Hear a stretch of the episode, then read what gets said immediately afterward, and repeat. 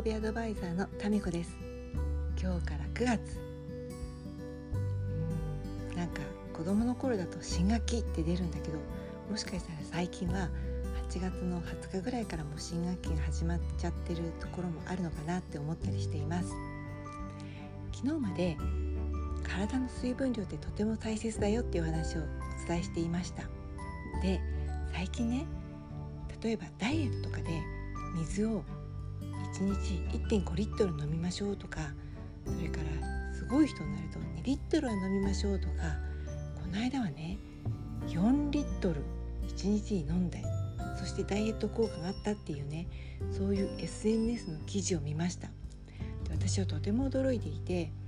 まあそのね人によって身長とか体重とか臓器の大きさとか違うからで同じ身長と同じ体重でも中身のその構成例えば筋肉の比率が大きいのか脂肪の比率が大きいのかで違うので何とも言えないけれどあの正確に人間は何リットル水を飲めばいいっていうのは決まっていないけれどもでもね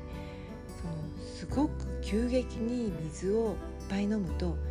水中毒になるっていうことがあるってことを知っておいていただきたいなと思いました。なんかこれってね例えばその何かこう心にねこう疾患があってこの強迫観念的に水を飲まなきゃと思って飲む人もいればなんかお薬のねその例えば精神科のお薬の副作用ですごく喉が渇いちゃって水を飲んじゃうっていう人もいるしで最近はさっきお話ししたみたいにもう私は痩せたいからとりあえず水を飲む、まあ、湯冷ましてもいいんだけど身飲むとかって言って1日3リットルとかね飲んでるっていう人がなりやすいらしいんです。でどんなことが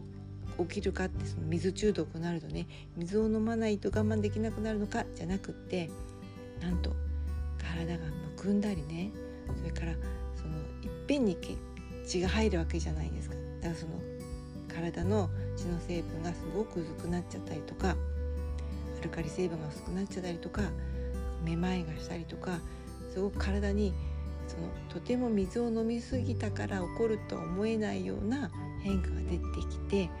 すごく最悪の場合はね亡くなってしまう方もいらっしゃるらしいんです。